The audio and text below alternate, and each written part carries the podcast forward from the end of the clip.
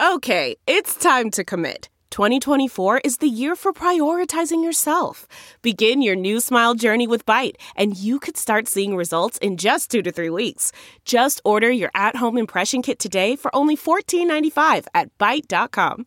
Byte Clear aligners are doctor directed and delivered to your door. Treatment costs thousands less than braces. Plus, they offer financing options, accept eligible insurance, and you can pay with your HSA FSA.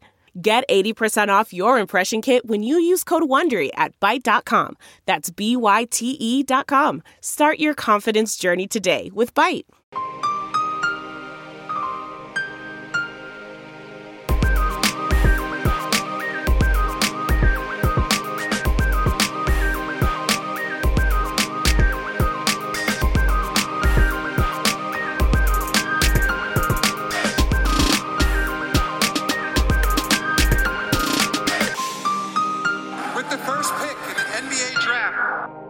Hello and welcome back to the Prep to Pro NBA Draft Podcast. My name is Ben Pfeiffer, and as always, I'm joined by my co-host Max Carlin. Max, how's it going today? I'm doing all right, Ben. How are you? I'm doing pretty well. And again, um, we have PD Webb back on the show. You guys absolutely loved the last series of episodes we did with him, some of our most popular episodes yet. So we're really happy that we convinced him to come back and join us today. So PD, how's it going? It's going well. Thank you guys for having me. Um, I, I believe I'm the first time returning champion. Yeah. Um, Yes, So you I'm honored. Yes, yes, you are actually. So hopefully that. Yeah. So today we are going to talk about what are we going to talk about today, Max? I'd like to take a second to shout out the network that helps distribute our show, Armchair Media. Armchair is a collection of 50 plus podcasts, including ours, trying to localize the sports world a little bit more. We've, we've been with them since March and have enjoyed growing our audience with theirs. Starting June 1st, Bet Online will serve as a title sponsor for Armchair as well as our show. This will open up the possibility to develop merchandise lines as well as potentially host live events once we, once we return to a semblance of normalcy. In addition to Bet Online coming aboard, Armchair will now serve as the host network for the world's lar- largest skateboarding podcast, The Nine Club. Hosted by professional skaters Chris Roberts and Kelly Hart, The Nine Club talks every week with the biggest names in skating. They're on social media at The Nine Club. To see more, search Armchair Media wherever you get your pods. Also, check us out on Armchair's website, armchairmedianetwork.com, and their socials at Armchair Media. Armchair Media. Those who can, do. Those who don't, can't. Take a seat. We are going to talk about um, who are the winners and losers of where their uh, stock is at currently um, from a projection and development standpoint. Because, I mean, something we've talked about a lot with this draft is how dependent um, I think a lot of these guys' outcomes will be on factors that really are like not intrinsic to them uh, and how context will matter so much. And I think even at the very top of the draft, there are a lot of guys who who are very dependent on um, on sort of how they're used. It's, it's something we definitely touched on with those misutilization episodes. But um, this week, I think we're, we're just gonna we're gonna focus on on the guys who are really I think most affected by uh, by by um, their current stock. All right, so should we get started? Yeah, let's let's get started with um uh, let's start at the top of the draft with with a winner in my eyes uh, in Isaac Okoro. Um, so the Auburn wing comes into the year not as as a highly acclaimed guy in the mainstream. You know, I think uh, if he if he was in Draft Express's like uh, initial mock at all, it would have been in the 30s or 40s. However, among draft Twitter, pretty close to consensus top 10 guy. I think uh, top five even for many. Um, and since, of course, has had a meteoric rise into the consensus top five or so. Uh, I believe he's fourth right now for for um, the ESPN board. Um, and I think that he's a major winner of this because, I mean, Isaac Okoro is a, a non-shooting wing. He's a, a six six player, you know, who who probably lacks the most important uh, trait for a perimeter player. But you know, if if he were still considered, you know, a late first, this is a guy who maybe comes in and is stuck in the corner to shoot spot ups or stuck on the wing to shoot spot ups, and I think would be very likely to be a really really disastrous offensive player. But if you're investing a top five pick in Isaac Okoro, I think you're you're probably in tune to what he to the accommodations that he needs to be a successful offensive player. And I just think like watching him recently, it's particularly apparent that like this is a guy who's a really good slasher. Like he's made re- huge strides um as a handler since his time at uh at McEachern. And um like he really he can change direction. He's got some deception. Like he's of course he like he doesn't have the most shake or anything. Uh definitely gotten better since high school in that in that respect. But like he, he's a guy who who can beat guys with his handle a bit and has of course the strength and explosion to beat guys and then to, to finish at the rim um so just i think okoro is, is a guy who who has the skills to be playing on the ball and because of the way his stock has taken off i think he'll actually be used that way yeah, and that point is important for is important for his wing passing too, because Okoro really is one of like the best wing passers in this class, if not the best. But sticking him in the corner, like I mean, like we said, and if he doesn't have um, the requisite shooting gravity to, to draw help early, he's not going to be able to make any use of his passing. But, but, I mean, like we said, if we can get if a smart team like who invests in him is willing to scheme for him and get him going downhill and create advantages for him, then he can easily take advantage of of help defenses and make passes, make skip passes to the weak side, uh, make interior passes. So yeah, I mean, smart scheming is going to be important for to maximize Okoro, but there's, I mean, in, in, his range, I mean, you hope there's a team that is going to be willing to do that for him. I think with Okoro, um, there is more room for him to not shoot in his projection and still be successful than a lot of other people because he is a free throw rate tank. And if teams go under on every coverage with him, he can eat that space up and still finish at the rim. Um, you know, there's a lot of tape of him at Auburn just taking two or three bodies in midair and still finishing. And while he's not Giannis size, he's still a huge body with wide shoulders that can put one of those shoulders in your chest and finish at the rim. And he doesn't need to be an amazing shooter, but the threat of shooting is going to open up even a little bit of that uh, free throw value. Yeah, I mean, he's kind of like the inverse of Grant Williams to me uh, in terms of stock, and it's something that that I you know definitely should have accounted for more with Grant. That like Grant comes in as the 22nd pick, and the Celtics kind of view him as uh, as a guy that that you know needs to fit into a role that shouldn't have offense schemed for him. So he's turned into primarily a spot up shooter and then like occasionally a role man as well. And he's struggling in that role, obviously offensively, because he's not that level of spot up shooter yet.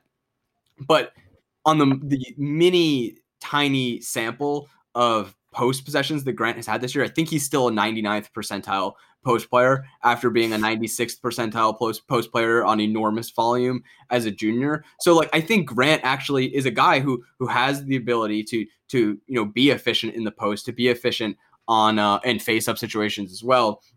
But he didn't have the stock to justify that sort of investment. Like, why would we be scheming plays for Grant Williams, this 22nd pick?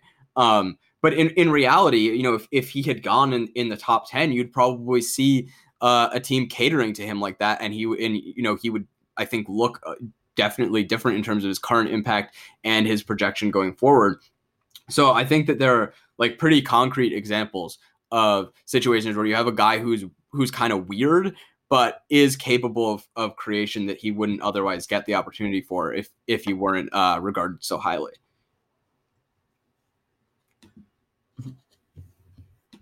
Yeah.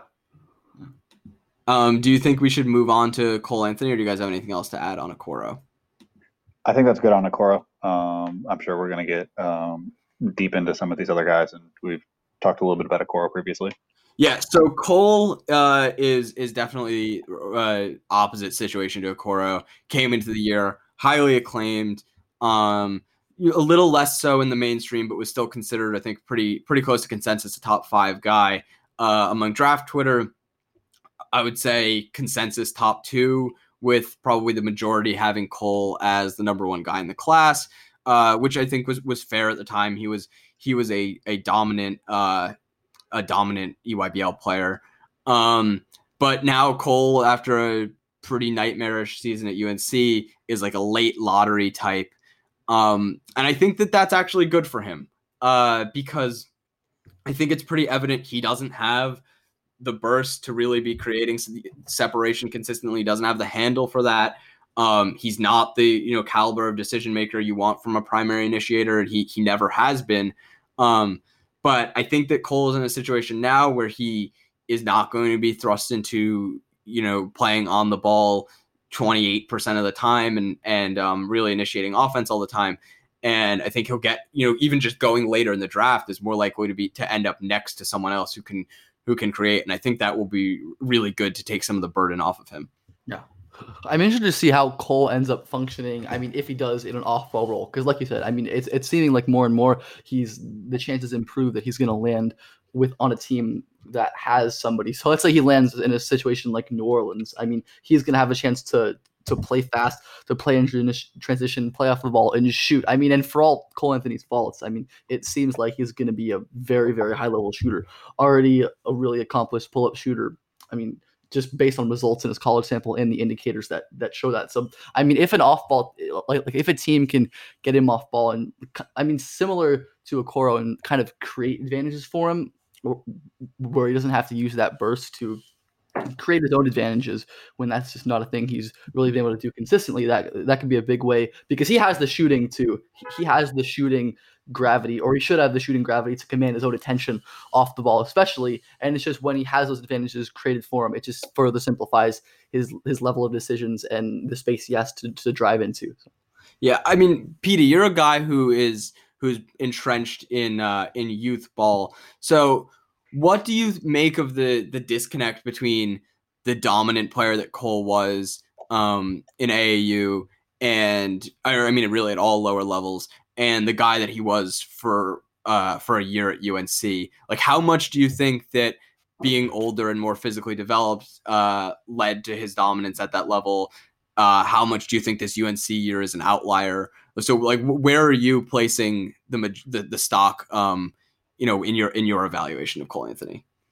So I was a person who did not like Cole Anthony in the top two uh, ah. coming into this year. Um, I fall into a weird camp where I buy all of the shooting that happened at uh, in high school and AAU, but I also don't think that the athleticism will translate. I think that the knee injury at UNC, along with the spacing conditions, um, really muted his stock as much as possible, and that's probably going to be the best for him. Um, I really would have looked at him as a second contract guy um, if he had gone in the top five of this draft, or may go in the top five of this draft, because I have in in the, the background research three dunks all year for him. Is that what you guys have as well? Um, I have not. I'll check Bart. Um, yep, got it. Yeah, three dunks. Okay. Yes. Uh, he was like a five six dunk in a good game guy in high school, and yeah, yeah, he was really he, explosive.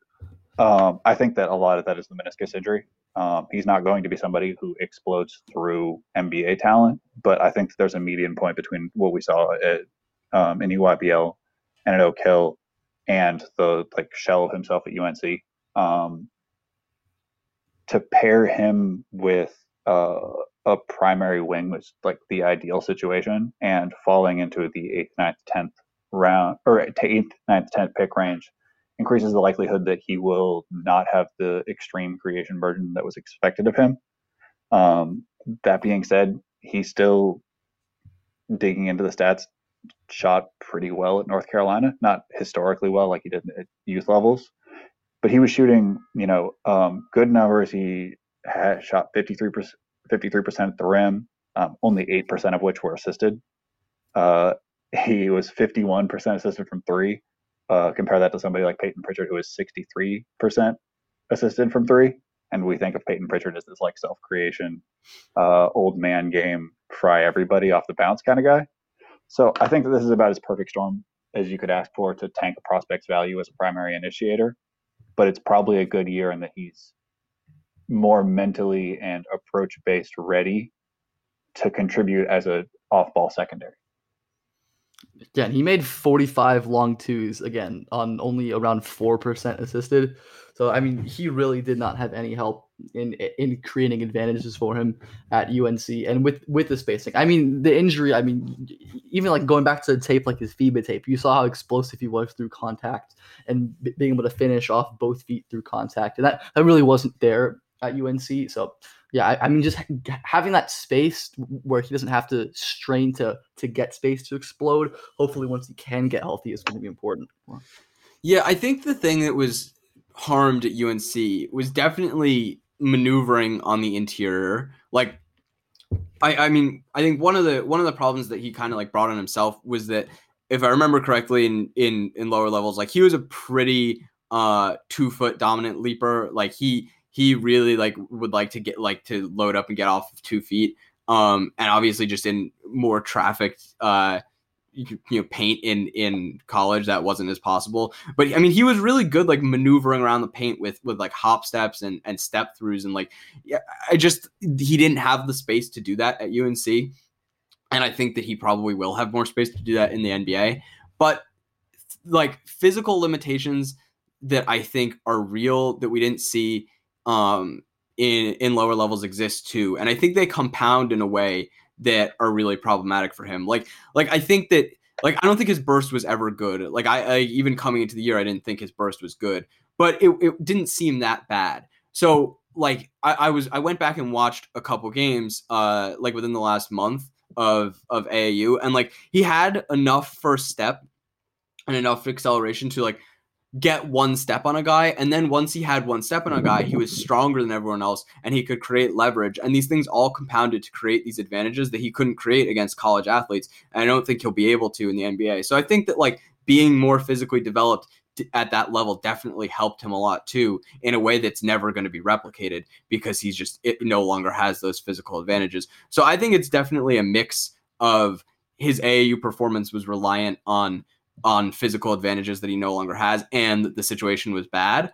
Um, and I don't I don't know how you guys feel about that, but I mean beyond that, even PD, like how do you feel about Cole just as a as a decision maker and and like a, a, just a guy who is going to be making plays for your team, independent of the the physical limitations. I mean, you can also touch on the physical limitations if you want.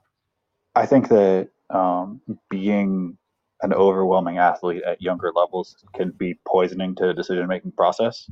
Um, I felt a lot of times at North Carolina, um, the passing windows and the the physical, like what he could see as a somewhat smaller guard.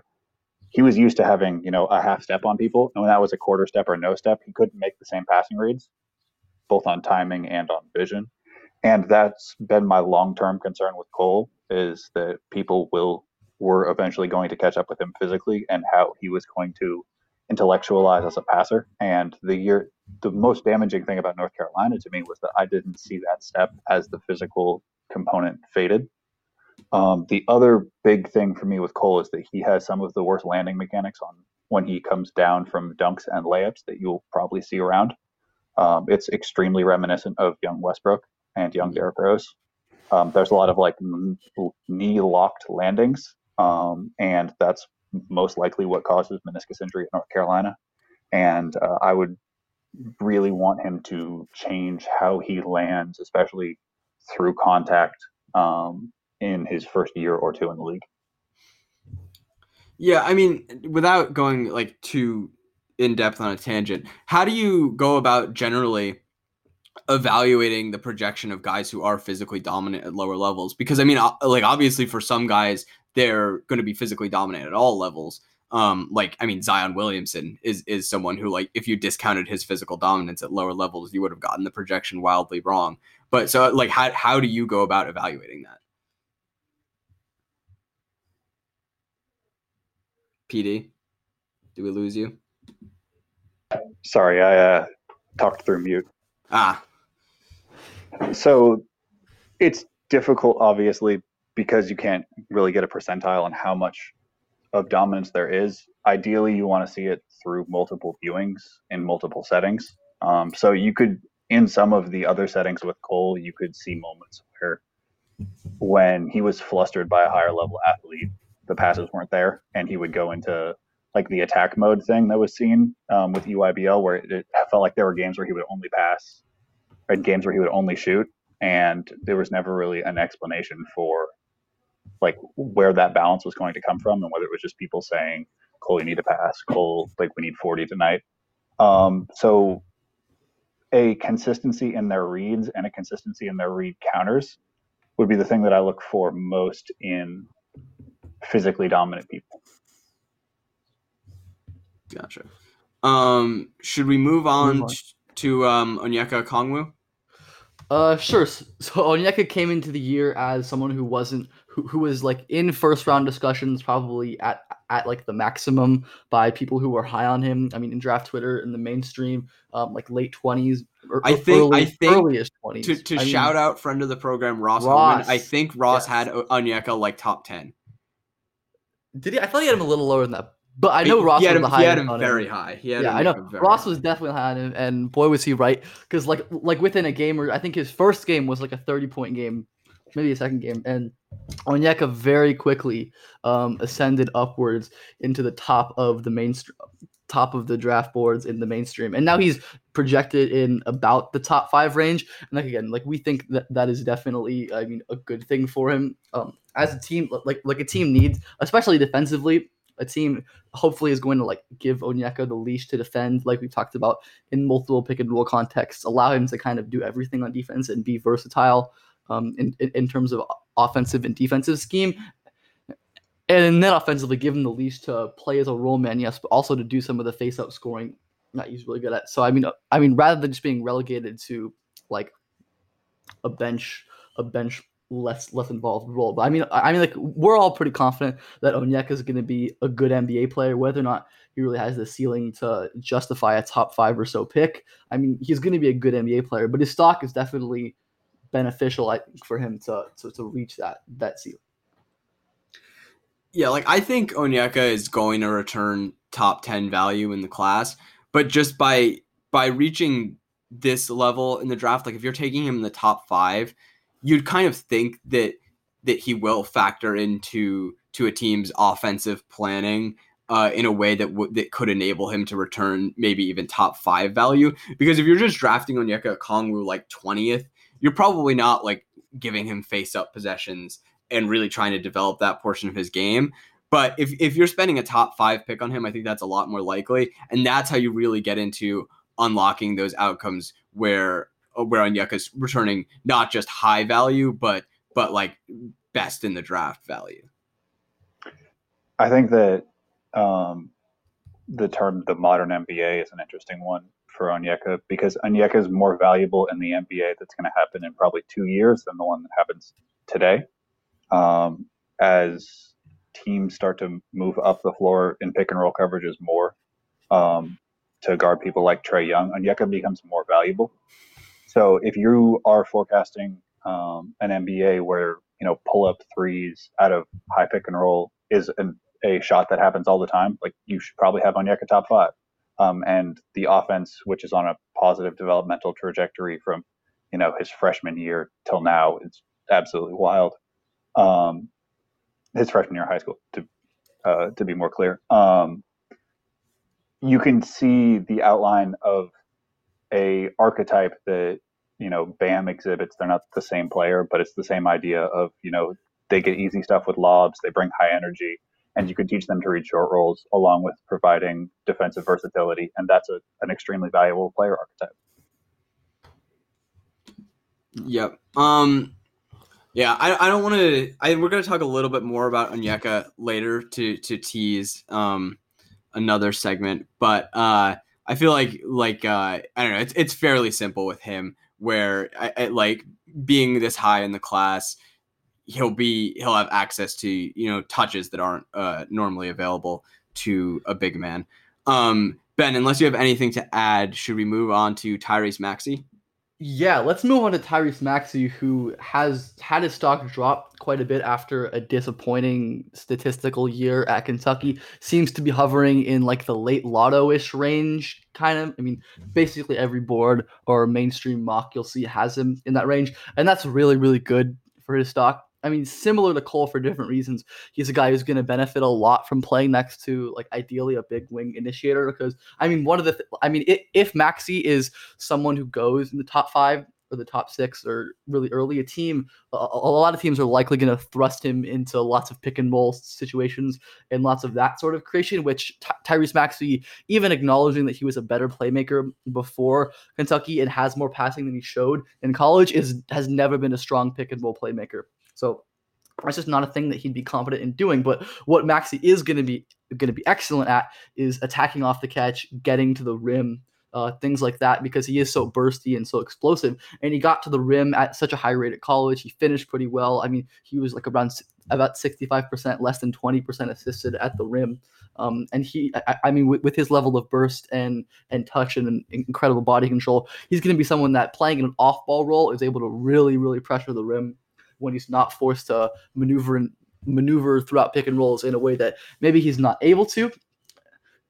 And then regarding the shot, just I mean, there is fixing to do, but I mean, with with all of his positive indicators, his three point attempt rate is, I mean, eighty three percent from the line, forty six long twos made. It seems like playing playing in like a less strenuous on ball role will help that development too. So going later and hopefully playing in a, a less a less uh, creation usage role is going to be really good for Tyrese Maxey.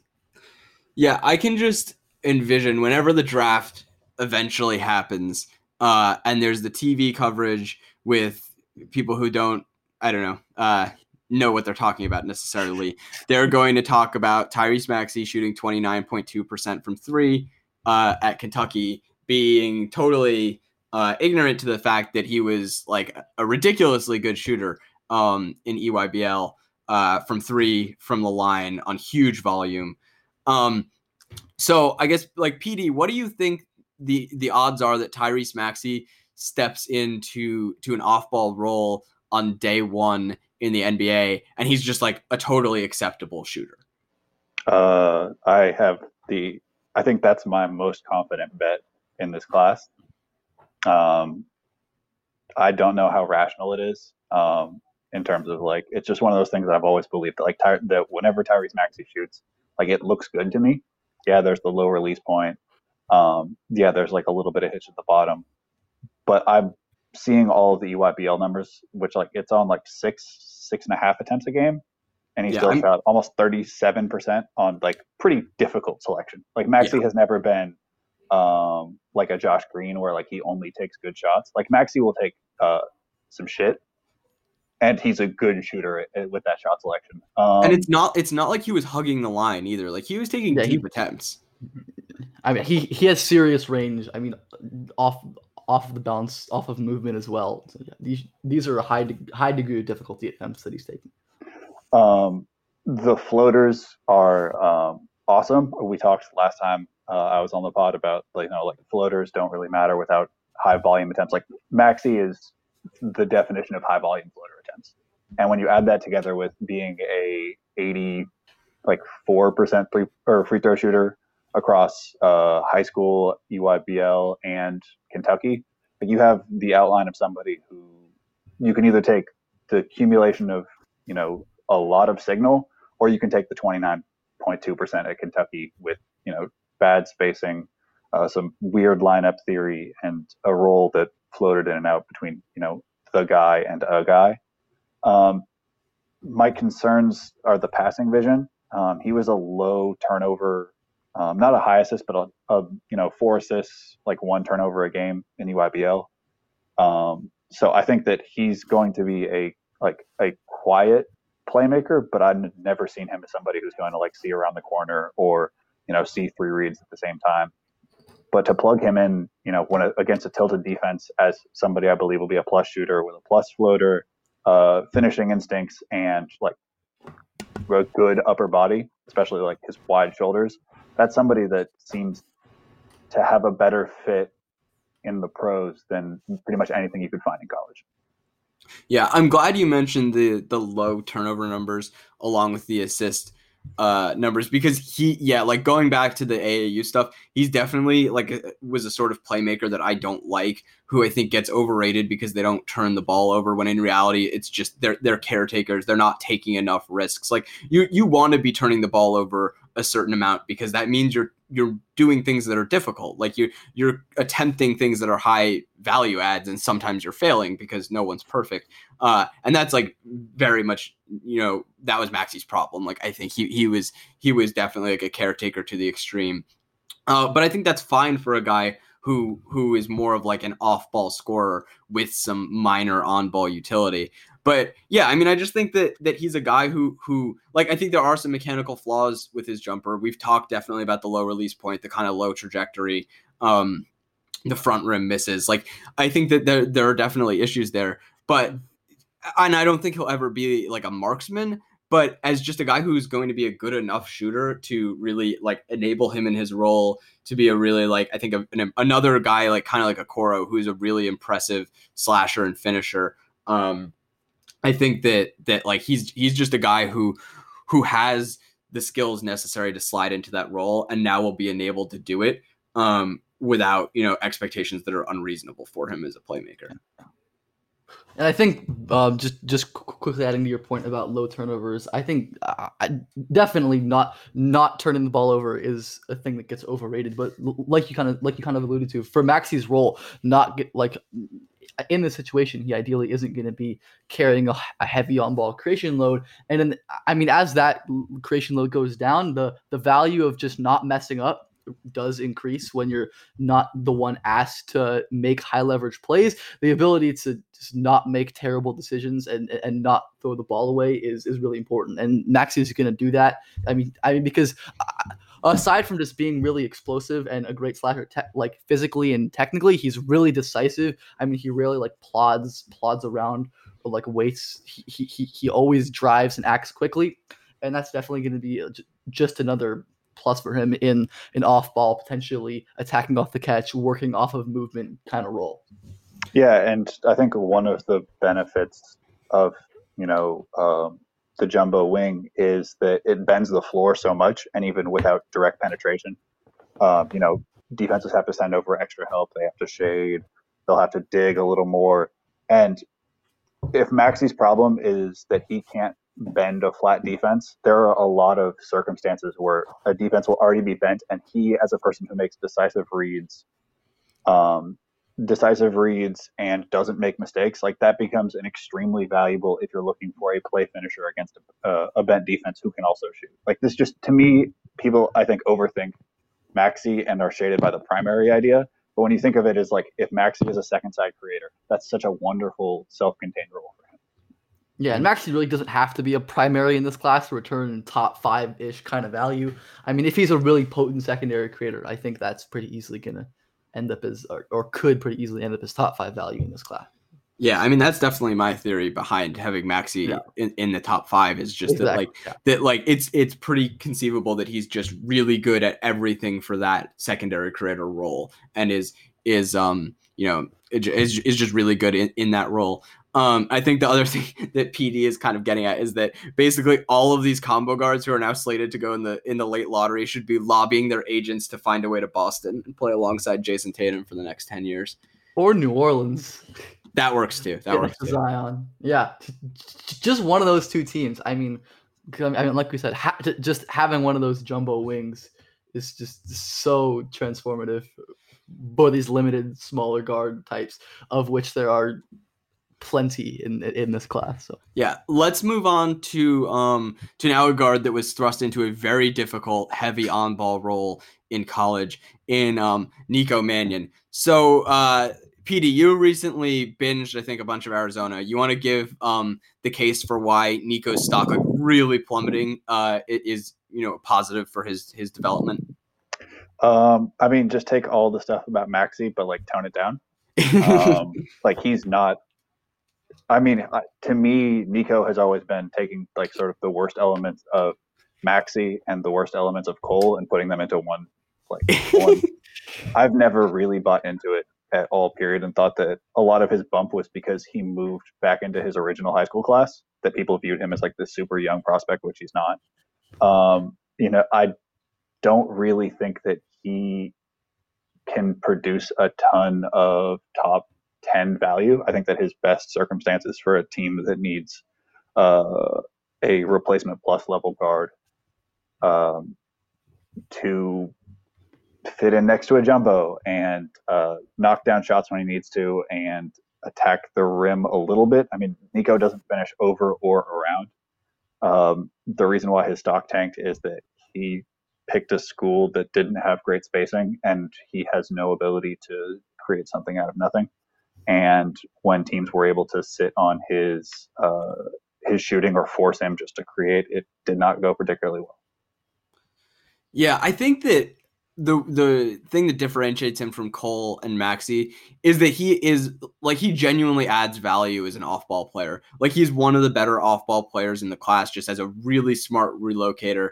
Um, a guy who like after the pass, his his relocation is so good. I mean, like not to like invoke Steph Curry lightly, but like for for college guards, I guess it's like he, he's baby Curry in his after pass mm. relocation. He's a very good Ben is Ben is shaking his mm. head dismissively. Nico Mannion is a very good after pass relocator. But I just think that that playing off the ball um something we saw like his usage in, in high school was like very very weird. Like he would initiate out of the post and like run off the ball a lot. It was very unusual um and we didn't really see that as much as at arizona where he was uh so heavily on the ball.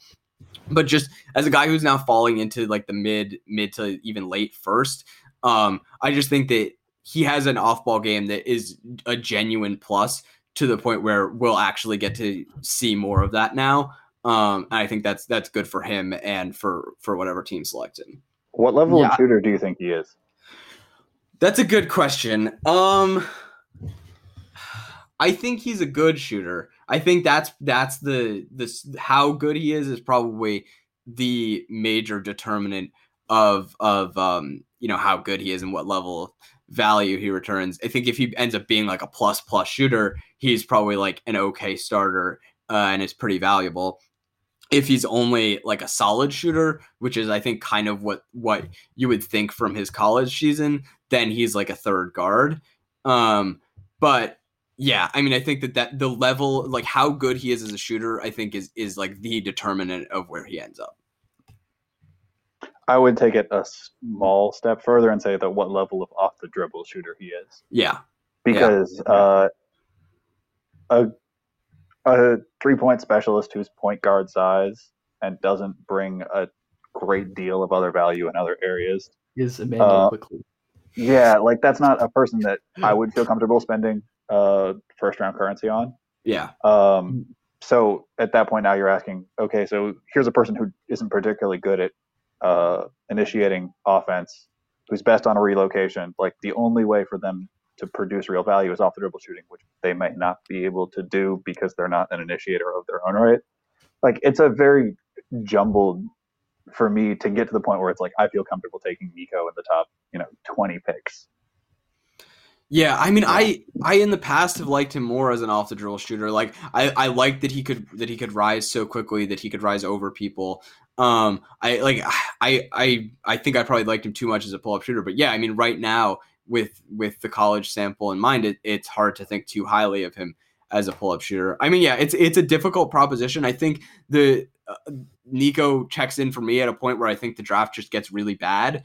Um, in that like late teens range.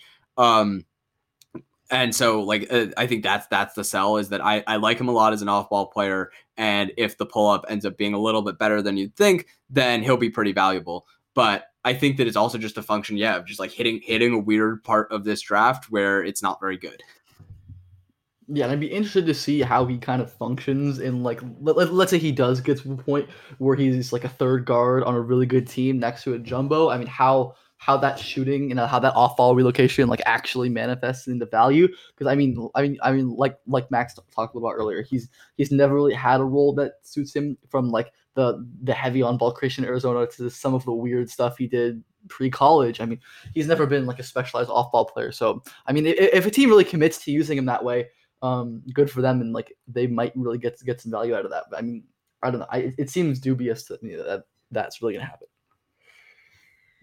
should we advance to um now to PD's guy, Jaden McDaniels? Yes, I'm all it. for it. Yeah, so I mean, last time PD was on, I feel like we we made the case for for why Jaden stock falling is good for him developmentally. But um, I don't know, PD. Do you want to, you want to do another a brief overview of, of why Jaden falling from the kind of ridiculous, uh, like suggesting that he's in contention for the the top pick to a sort of late first? I mean, I think that there was always a talent element that was still there, and the distance between flashes just grew larger um, as the competition level raised. Um, his length not being ideal uh, definitely played a factor in him sliding down you know 20ish spots as long as well as um, the inconsistency and the uh, college context, which is admittedly not great. Um, for this draft and for the late 20s, I think that the late 20s and you know early 30s, as many serious bets on upside should be made. And Jaden McDaniels is a a big uh, six nine, six ten guy who can shoot, who has good stocks numbers, and has a really good wiggle. Is um, about as interesting of a combination as you're going to get uh, at you know 24 to 35. Yeah, I I mean I I I agree with that pretty Yeah. strongly, and it's why I think that uh like draft Twitter is definitely too caught up in Jaden making horrific decisions and having a really bad body and being a really really poor athlete um from from an explosion standpoint. But I mean, yeah, he's a guy who has who has instincts as a as a weak side uh, rim protector. Who I think will probably shoot spot ups just fine. Who d- has definite utility attacking off the catch. I mean, he can really like he can cover ground pretty quickly with his with his strides. Um, so yeah, just get him get him in a situation where you throw him in the G League and he gets reps to you know to see different um, defenses and, and to just you know develop as a decision maker and and you could wind up with a a sort of three plus rim protection archetype that's very very valuable. Uh, right, shall we move on to our last beneficiary? Yeah, let's do it. All right, so our last guy who we have benefiting from the stock is Kira Lewis, who currently is around like mid, like mid late teens to mid twenties. It's kind of a wide range, and as we kind of talked about before, Kira Lewis has his limitations as an on-ball creator with his lack of real pick and roll craft. Um, not not the greatest handle and some pull-up questions, but attacking off the catch, he's really impossible to stay in front of. And there are a lot of teams in his range that have, I mean, like we've belabored to, to death already, that have these jumbo initiators who can bend a flat defense and create those advantages. And Kira Lewis is is more than capable of of attacking even a very slightly bent defense and making a layup or an easy shot for a teammate. I mean, just looking in, I mean, looking in the range of there's, I mean, teams like Milwaukee, LA, Miami, Toronto. I mean, all teams that have guys that can really create advantages that Kira can play off of. And I mean, as opposed to, I mean, there are plenty of people on on, on draft Twitter who have him like even in like top five ish kind of range, which I have backed off of at the moment. I, but I think he's like a solid like late lottery type of prospect where he's gonna go a decent bit lower than that. And like that's definitely going to benefit him as someone who's not ready to play heavy on ball minutes um, creating in pick and roll situations where he's going to be allowed to attack off the ball and and get easy baskets and create easy baskets for for, for his teammates because I mean just just being able to get downhill and have op- more open windows is going to negate his lack of so, somewhat negate his his lack of vision and and decision making because I mean like we talked about he's a really technically great passer with with the live dribble stuff and the quick trigger. So it's just just playing in a situation where he's just not given a heavy creation load is is, is going to benefit him. Sort of related to that idea, uh, like a bit more. I mean, not tangential, but related to that idea is that um, I I have a lot of skepticism of Kira as an isolation scorer. Um, he this year was a was 36 percentile isolation efficiency. Um, and I think that like his problems are rooted in. I mean, he's got some weird tendencies. Like he really likes to like pull the ball back out and um and try to like build up ahead of steam and go at guys. His his pull up as an isn't at the level yet that um that it needs to be. But of course, we've we've exp- expressed some optimism, especially with the the touch skill of of the way that he transitions from uh, dribbling to passing. Um, but I think that his handle is not bad. His handle is good f- for some things, but bad. I don't really for- love it if we're being it, honest. it's good. Mean, It's good for for like enabling his speed because it's very Yeah. controlled and it's tight and like like and it it doesn't hold his speed back, which is very important.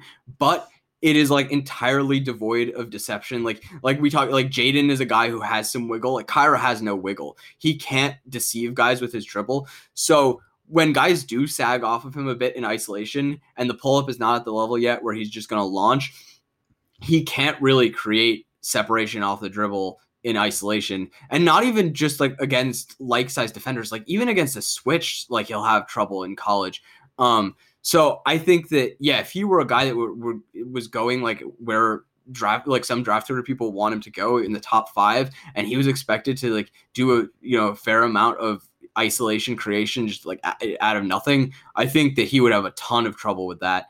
But as a guy who who would be playing second units, playing at a pick and roll, like pushing the pace, um, not relied upon to be a team's primary offensive creator. Uh, I think that is good for him because I don't think he's he's not as multifaceted of an initiator as as you know you want from a guy going that high. Um, I think that, that he just like has a little more specialized usage. Yeah, I mean his handle is for me just as worrisome as isolation in in the pick and roll. I mean he really has no like deception or like he, I mean he doesn't rescreen often. He never snakes. I mean he just isn't I mean, whether it's handle or just the, the, the, technical ability, he just doesn't do these kind of advanced pick and roll things where where he really relies on his speed, rejecting screens or turning the corner to to get buck to, to score and create advantages create advantages out of pick and roll. So I mean, yeah, I mean, handle holds him back in like a lot of ways. Yeah, um, it's an interesting thing because people's mileages tend to really vary on how they interpret Nate Oats' scheme. Um, there's it's pretty public knowledge that like Kira wasn't allowed to take floaters, like like to take mid ranges of really any kind, even when they were really available. And being uh, a fast but skinny guy, limiting um, pathways to creation makes for a pretty difficult setup.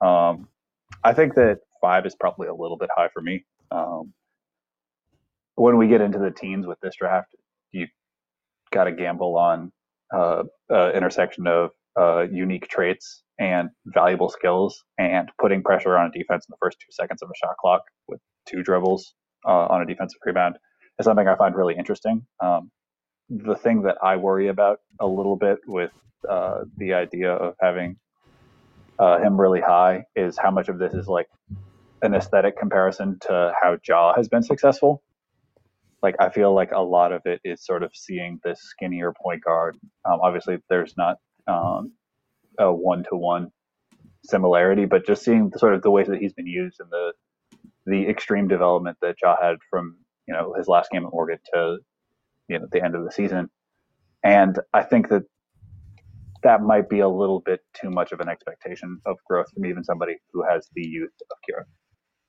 Yeah, and definitely important to note that Ja was and is a very good finisher. I mean, he shot half his shots at the rim this year, and he shot 58% or 57% of the rim this year, which is really good for a, a, skinny rookie of his size. And and Kira was a noted bad finisher in college and is probably even worse built than Ja, I'd say. I mean, it's it, they're similar, but I I'd give the edge to Ja in terms of frame. I mean, just someone who like when he gets to the rim is gonna have trouble making like creating actual value there with his finishes. So. I don't think I've seen Ja comparisons much. Like I, I think that that it's true that like that might be in the background of this. I mean, the sort of idea that like whatever is in vogue will be, um, you know, coveted in prospects. But what I've seen in terms of direct comparisons a lot is De'Aaron Fox, another like skinny speed god who, um, you know, wasn't because I, I think one of the differentiators with Ja, of course, is that like he's a brilliant passer. Um, and Kira most certainly is not. But people are more inclined to make the Fox comparison. But another guy who was a dominant finisher, I mean, he was a 75th percentile half court around the rim.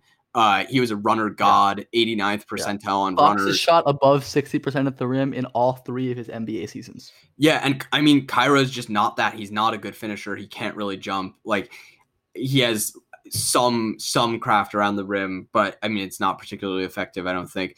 Um, so I just think that you know these comparisons to guys where you're just taking out that one element of the the nuclear speed uh, forgets a lot of the things that a lot of the skills that, that compound with that to make them actually effective players.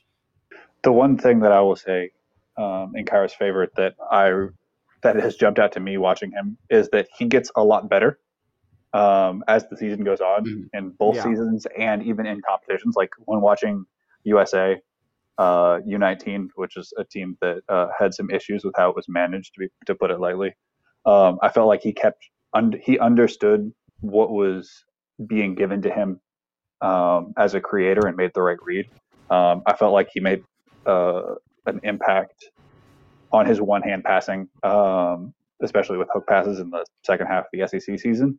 Um, so I think that would be something to keep an eye on for him. Is that I think he's going to struggle early in his rookie year, um, like pretty bad. Just unless he goes to like a Miami, which can, you know has a track record of transforming bodies pretty quickly um, and just seeing how he adapts as a person thinking the game as a creator um, is something that I'm very excited to see in the second half of his rookie year.